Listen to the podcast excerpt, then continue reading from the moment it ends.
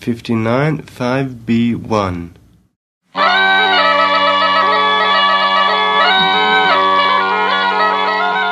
Benvenuti nel podcast Appunti di viaggio. Siamo in Sardegna, io sono Daniela Sari e insieme andremo alla scoperta di luoghi che hanno storie da raccontare. Oggi la nostra protagonista è la Basilica di Nostra Signora del Regno ad Ardara. Buon ascolto!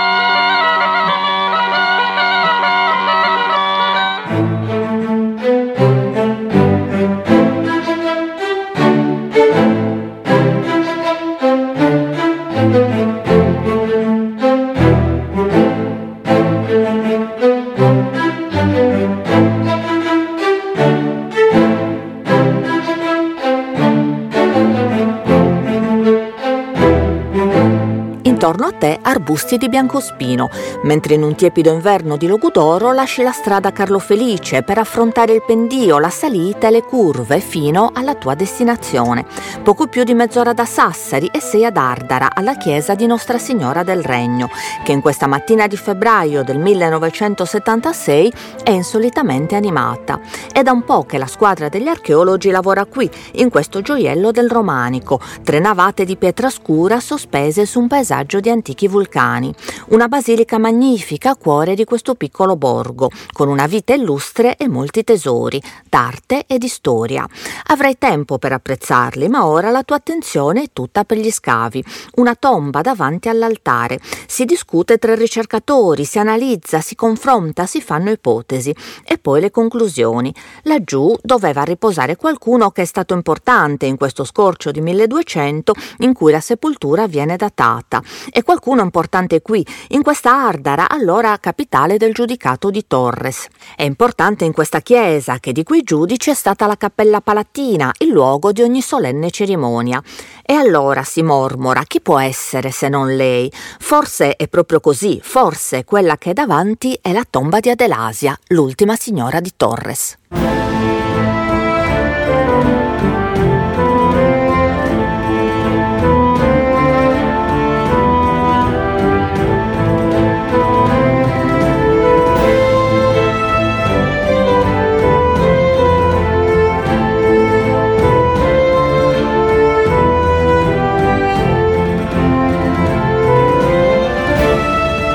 Dall'inizio.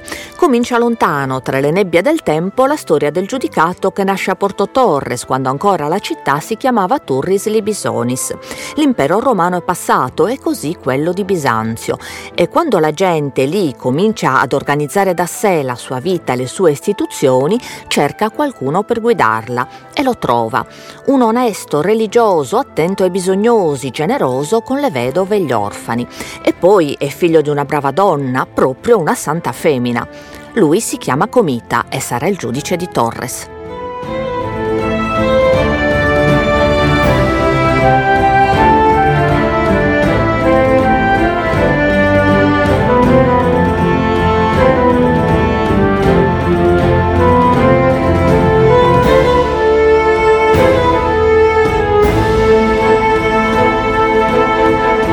Salute non lo accompagna. Si ammala di lebbra, assistito giorno e notte dalla madre e dalle sue tre sorelle, Caterina, Preziosa e Giorgia. Cure amorevoli e coraggiose, ma non bastano. A salvarlo saranno altri tre, i martiri turritani, i santi Gavino, Proto e Januario. Il giudice li invoca, Gavino compare e il miracolo arriva. Comita, guarito, dedicherà loro una chiesa bellissima, la basilica che ancora vede a Porto Torres, e da dove, secondo tradizione, tradizione arriva il registro che ti racconta tutto questo, il Condaghe di San Gavino. Puoi leggerlo ancora, antica cronaca trascritta nel Seicento in bello gudorese dal sassarese Francesco Rocca, canonico inquisitore. Ci sono fatti, lodi ai santi e molto altro. Vai avanti, leggi più giù, dove si parla di cose di famiglia e dell'ultima sorella, la donnichella Giorgia. Custa donna Giorgia metteva a correre le greggi, raccoglieva le tasse che la gente doveva dare e tante altre cose. Fuit proprio una forte femmina e del suo tempo una protagonista.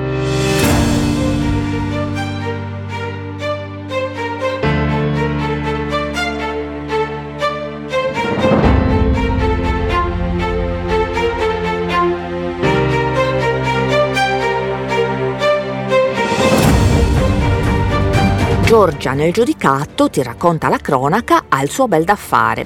Prima sistema i villaggi agricoli come quello di Ardu, poco lontano. Poi, quando è chiaro che bisogna allontanarsi dalla costa, sempre più pericolosa, infestata dai pirati, attaccata dai muri, è ancora Giorgia a trovare una nuova capitale, a scegliere Ardara, spicchio di terra centrale per governare il territorio. È qui che costruisce il palazzo e la sua cappella, destinata a diventare la magnifica chiesa di Nostra Signora del Regno, dove ti trovi ora. Ma intanto qualcuno preme ai confini, un vicino sgradito. Lui si chiama Baldo ed è signore di Gallura. Sono provocazioni, scaramucce, secondo voci di popolo, perfino con risvolti di schermaglia amorosa. Ma Giorgia non è tipo da lasciarsi incantare. Spada, cavallo e mantello porta le truppe alla guerra. Combatte in prima linea. Baldo è ferito, sconfitto, trascinato nel nuovo splendido palazzo, ma nelle prigioni a languire in catene per sempre.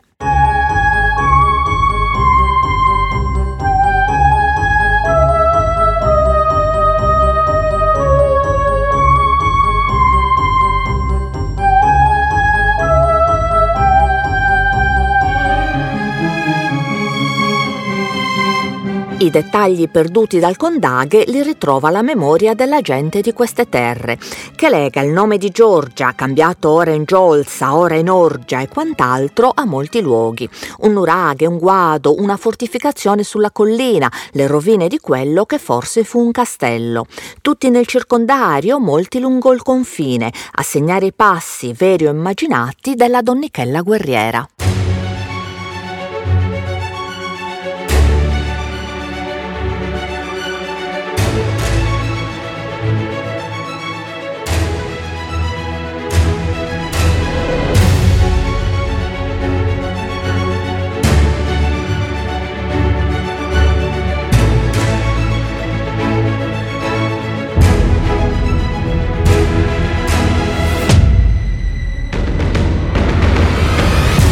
Ora vive ad Ardara, Giorgia, nel palazzo con Comita e le sorelle.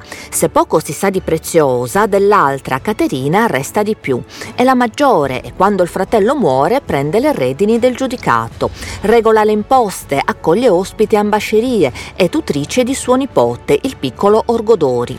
Ed è lei, Caterina, a convincere popolo e maggiorenti perché il titolo passi a lui, facendo diventare il giudicato un sistema ereditario. E tratta con Roma sul tributo dovuto alle casse del Papa. Tutto questo il Condaghe che continua a raccontartelo, anche la domanda di Orgodori. Ma è vero, zia mia, tutta questa moneta deve andare a Saccorte di Roma? Ma zia Caterina lo rassicura ha fatto bene i conti, neppure una briciola più del dovuto. E forzieri del giudicato, state tranquillo, figiu meu, sono belli pieni. Solo quando vedrete che mancherà l'acqua, sabba, nel mare di Torres e anche nel mare di Aristanis, allora e solo allora vi mancherà Samoneda a voi.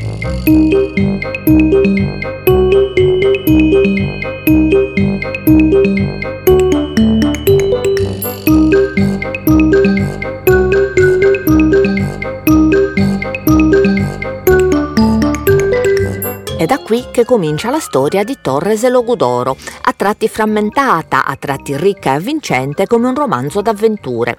Rapporti tra famiglie, insidie tra vicini, gli intrighi con Pisa e gli affari con Genova. E l'occhio attento del papato, la chiesa che si fa ogni giorno più presente. È il tempo qui di costruzioni magnifiche, il tempo dei castelli, di chiese come San Pietro di Sorres, Sant'Antioco di Bisarcio, San Pietro in Silchi, la Basilica della Santissima Trinità Trinità di Saccargia e molte altre piccole e bellissime. È storia di una dinastia, i Lacon, storie di giudici, alcuni leggendari, altri reali, come Gunnario, che parte alle crociate con i cavalieri templari, è diventato amico di San Bernardo, lascia tutto al figlio e se ne va a farsi monaco a Chiaravalle. Oppure Barisone, nemico dei Toscani, come il suo erede Costantino, crudele, donnumalu, marito di una moglie rapita e uccisa e che la finirà scomunicata peccato, e poi un altro comita fino a Mariano II, ognuno con le sue storie avvincenti, tutte da esplorare. Ma intanto tu fermati qui, alla corte di Mariano II, il giudice che rinforza e consolida e che governa facendo le sue scelte, anche a costo di far infuriare un papa.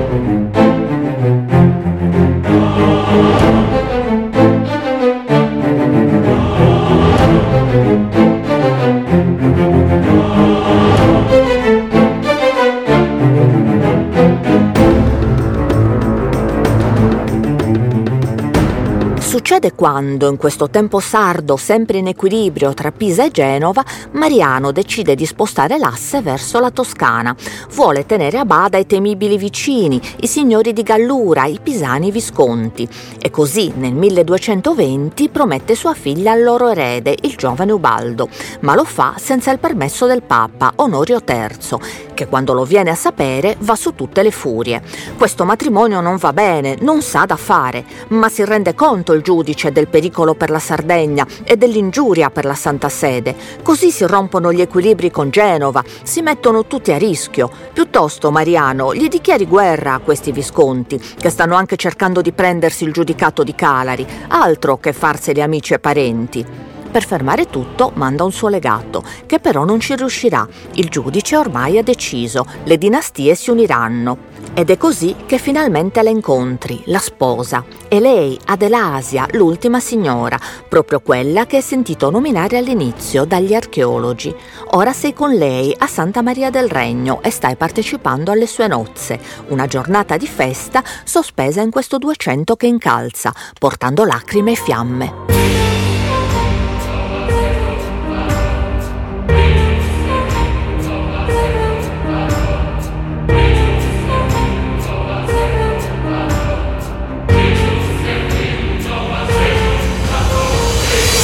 Arriva il 1232 e Mariano muore. Suo figlio Barisone è poco più che un bambino, ma la corona de Logu, la massima istituzione del giudicato, decide che va bene, può regnare guidato da un tutore. La cosa però non funziona. Era l'autorevolezza del padre a governare quello scenario difficile. C'è la rottura con il Papa e ci sono troppe cose da tenere in equilibrio. Da una parte i pisani, forti del potere politico, e dall'altra i genovesi, ricchi e pericolosi. Interessi interessi, trame oscure, ambizioni rapaci, che esplodono all'improvviso. La rivolta, fomentata con cura, divampa a Sassari, che nel frattempo è diventata un centro importante, e ai sassaresi Barisone non piace. Quell'erede qui è sgradito, così come chi governa per lui e le fazioni che lo sostengono. Ancora una volta, dove non arriva la storia, arriva la leggenda. Scoppia il tumulto, la rabbia, la furia della folla. Vogliono lui. Barisone circondato, aggredito, barbaramente ucciso, il corpo dilaniato, i resti gettati ai cani. Qualcuno pietosamente li raccoglierà, li riunirà in una sepoltura, forse a Sorso, nella chiesa di San Pantaleo, con un'iscrizione da molti citata, ma oggi perduta, per ricordare il ragazzino che fu giudice per tre anni e tre mesi.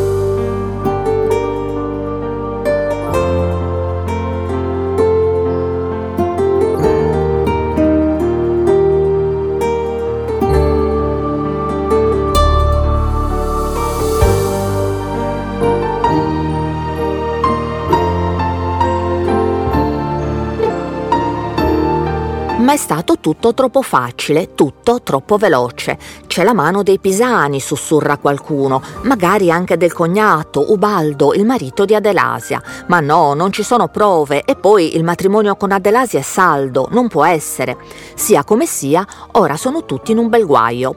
L'aria si è fatta incandescente, il quadro così pericoloso che ne va della tenuta stessa del giudicato. Per uscirne non c'è altra via, bisogna fare pace con il Papa, che adesso è Gregorio Gregorio IX, amico di San Francesco quanto nemico di ogni eresia, è fine giurista e attento politico e ci tiene a che si stia in pace, certo ragionandone bene, valutando tutto. Ed è per questo che ora, in questo marzo del 1237, nel palazzo di Ardara, stai partecipando ad una lunga riunione.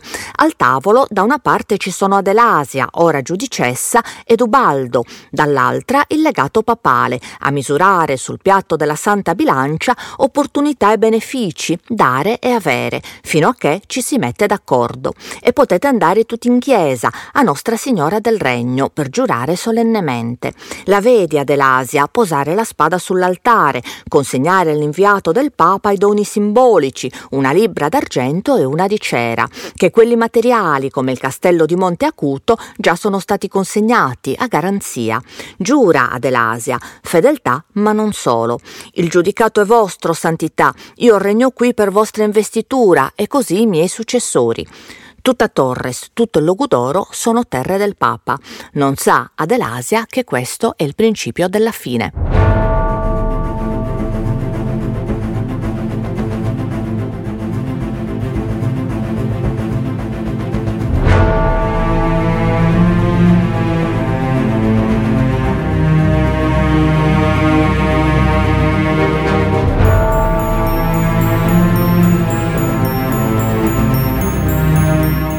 Arriva l'inverno e Obaldo muore. Brutto colpo per Adelasia, rimasta sola, senza figli, con pisani e genovesi alle porte e con il peso su Torres del giuramento fatto al Papa, che non perde tempo e le impone subito un nuovo marito, il toscano Guelfo de Porcari, nobile, attempato e devotissimo, e non c'è discussione, lo sposerà o sarà scomunicata, perderà il paradiso in cielo e il giudicato in terra. Lo stai leggendo tutto questo sulla trascrizione fatta da qualcuno nel 1600 di una cronaca del tempo, il libellus dei giudici turritani. Vai avanti, ancora qualche riga, ed ecco la mossa che spiazza le cancellerie d'Europa. Adelasia non ci sta. Prima rifiuta lo sposo mandato dal Papa e poi se ne prende uno che è l'esatto opposto. Enzo, figlio naturale prediletto del grande protagonista di questo tempo, Federico II di Svevia, l'imperatore più colto, illuminato e ribelle, lo scomunicato, lo stupor mundi.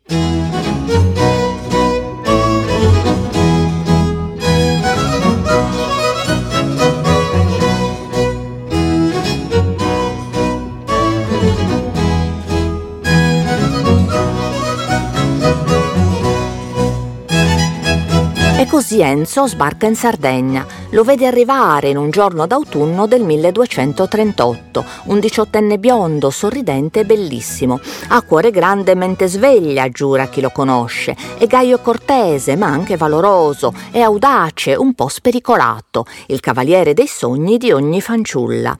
Ma Adelasia ormai non è più una fanciulla. Ha superato i trent'anni e seppure tutto ciò possa lusingarla, questo, stipulato forse su consiglio dei genovesi, resta un matrimonio politico.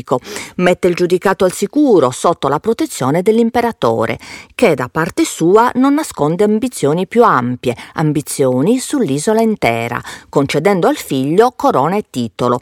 Inchinatevi ad Enzo, è il re di Sardegna.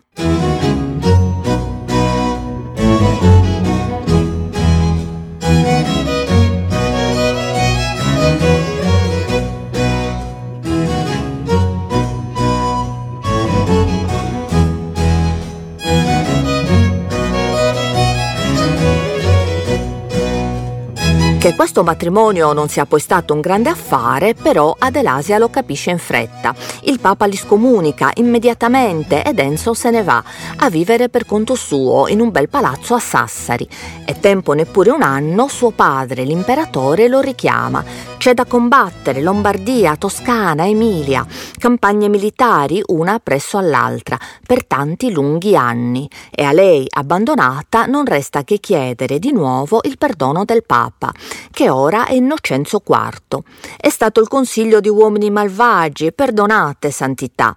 La supplica, corredata di ricche offerte, viene accettata. E nel 1246 Adelasia ottiene non solo la revoca della scomunica, ma anche lo scioglimento del matrimonio, perché lei ora è di nuovo nella grazia, non può rimanere sposata ad uno scomunicato, per giunta notoriamente adultero, lo sanno tutti. E poco importa che lui si tenga quel titolo inventato, re di Sardegna. Non gli serve dietro le grate del palazzo di Bologna, dove, sconfitto e catturato, resterà rinchiuso, isolato per più di vent'anni sino alla morte. Mentre accanto ad Adelasia, in questo quadro confuso, verità e leggenda scrivono dei nomi, come quello di un tal Michele Zanche, avidità comprovata, fama sinistra, nessuno scrupolo. E per incontrarlo devi andare molto lontano da qui, dritto all'inferno.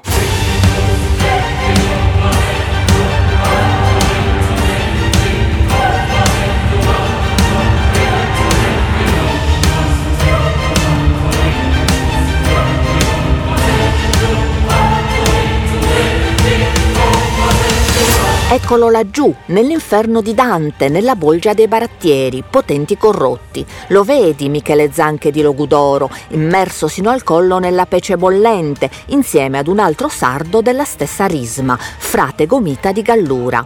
Non sono mai stanchi di parlare di Sardegna e certamente di parlare di Torres, dove la gente ancora sussurra che lui, Michele, abbia avuto una parte nell'uccisione di Barisone, il giudice ragazzino, e anche che Adelasia, rimasta vista sola lo abbia accolto nelle sue grazie, non si sa se solo politiche o anche amorose.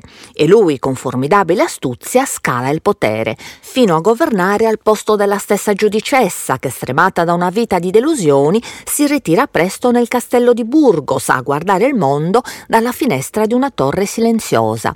Non farà una bella fine Michele Zanche, ucciso a tradimento ad un banchetto da un genero ancora più avido di lui. Ma intanto nel 1259 anche Adelasia muore e con lei il giudicato.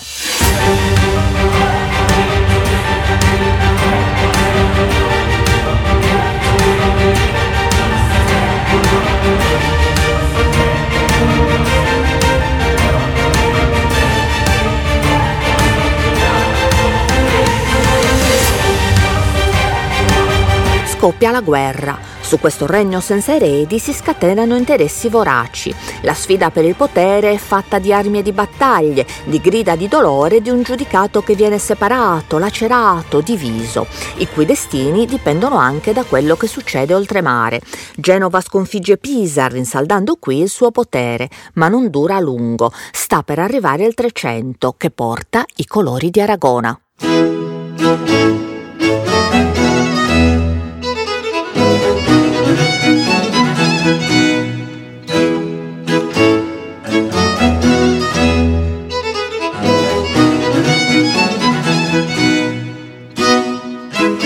Per la piccola Ardara il tempo della corte dei fasti giudicali ormai è svanito. Comincia una storia di assedi, di occupazioni, di scambi, un destino feudale che la spopola e impoverisce lungo secoli scanditi dalle epidemie. Ma se per l'antico palazzo, di cui ora qui vedi solo pochi resti, ogni gloria è perduta, così non è per Santa Maria del Regno. La cappella palatina, solenne e austera, che accolse nozze, tombe e giuramenti, diventa scrigno di tesori. La la trachite nera avvenata di viole di vinaccia, il basalto che custodisce la memoria primordiale dei vulcani si riempiono dei riflessi dell'oro.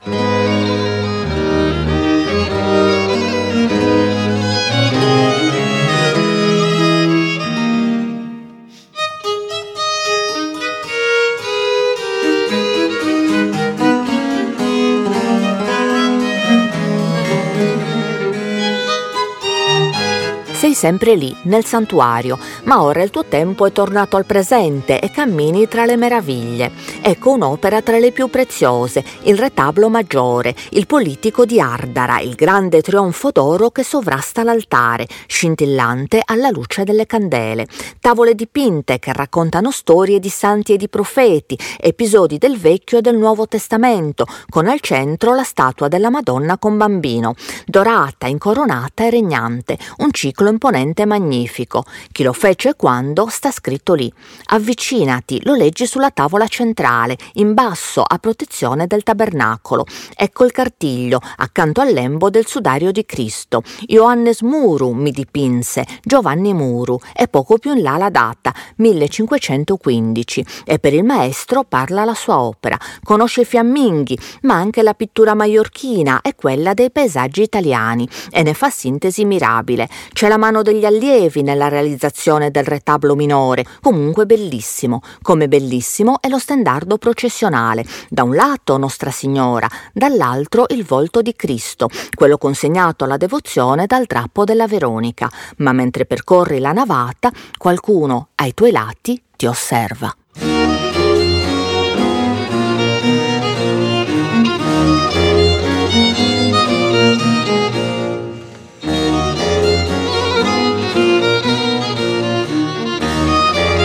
Sono lì, sulle colonne massicce che sostengono gli archi robusti, figure a grandezza naturale, personaggi dipinti allora, sulla luce dello sfondo bianco, apostoli, santi, padri della Chiesa, uomini a vegliare il cammino verso l'altare, lungo una storia dominata dalle donne, come Giorgia che la Chiesa la costruì, come Caterina che governò, e Adelasia, l'ultima giudicessa, l'ultima sepoltura, e come Nostra Signora che da lassù, dal retablo magnifico, protegge il suo regno. Grazie per aver ascoltato Appunti di Viaggio, il podcast realizzato da me, Daniela Sari, in collaborazione con il Noise e con il sostegno della Fondazione di Sardegna. Il tecnico del suono è Emanuele Pusceddu, interpreta le letture Emilio Puggioni. La sigla è una registrazione storica del ricercatore Andreas Benson per concessione di Iscandula. Le citazioni d'archivio sono tratte dai documentari editi dalla Regione Autonoma della Sardegna e pubblicati online su Sardegna Digital Library. Alla prossima puntata.